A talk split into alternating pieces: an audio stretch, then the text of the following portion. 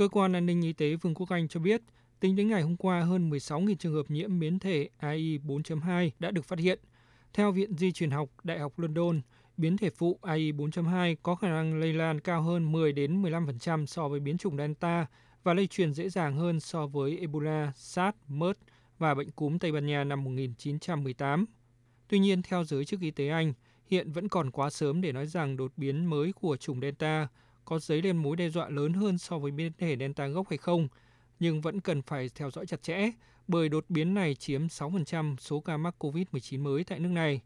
Anh là quốc gia đầu tiên phát hiện biến thể AI 4.2 hay còn gọi là Delta Plus và cũng chiếm đa số ca mắc biến thể mới này trên toàn cầu.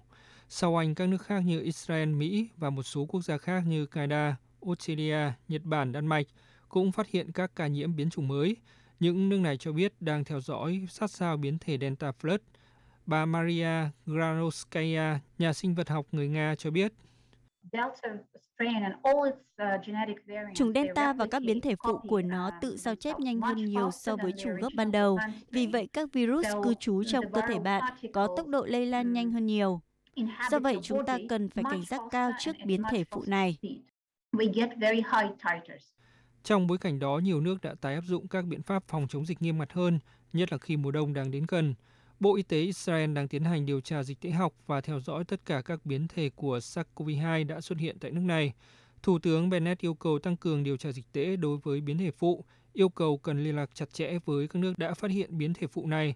Theo ông Bennett, Israel sẽ cân nhắc thay đổi các yêu cầu nhập cảnh đối với du khách.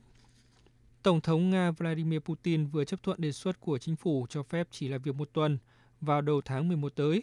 Tại Singapore, một trong những nước có tỷ lệ tiêm vaccine ngừa COVID-19 trong khu vực và thế giới cao, với hơn 80% dân số đã tiêm chủng, chính phủ đã thông báo kéo dài lệnh giãn cách xã hội thêm một tháng để ngăn chặn dịch lây lan và giảm áp lực đối với hệ thống y tế.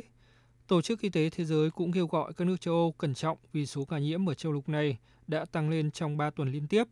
Với việc nhiệt độ thấp dần và người dân tăng cường đi lại trong mùa lễ hội, châu Âu có thể sẽ phải tiếp tục trải qua một mùa đông COVID-19 khi các biến chủng mới xuất hiện. Áp lực đối với các mũi tiêm nhắc lại ở những quốc gia có tỷ lệ tiêm chủng cao có thể sẽ tăng lên.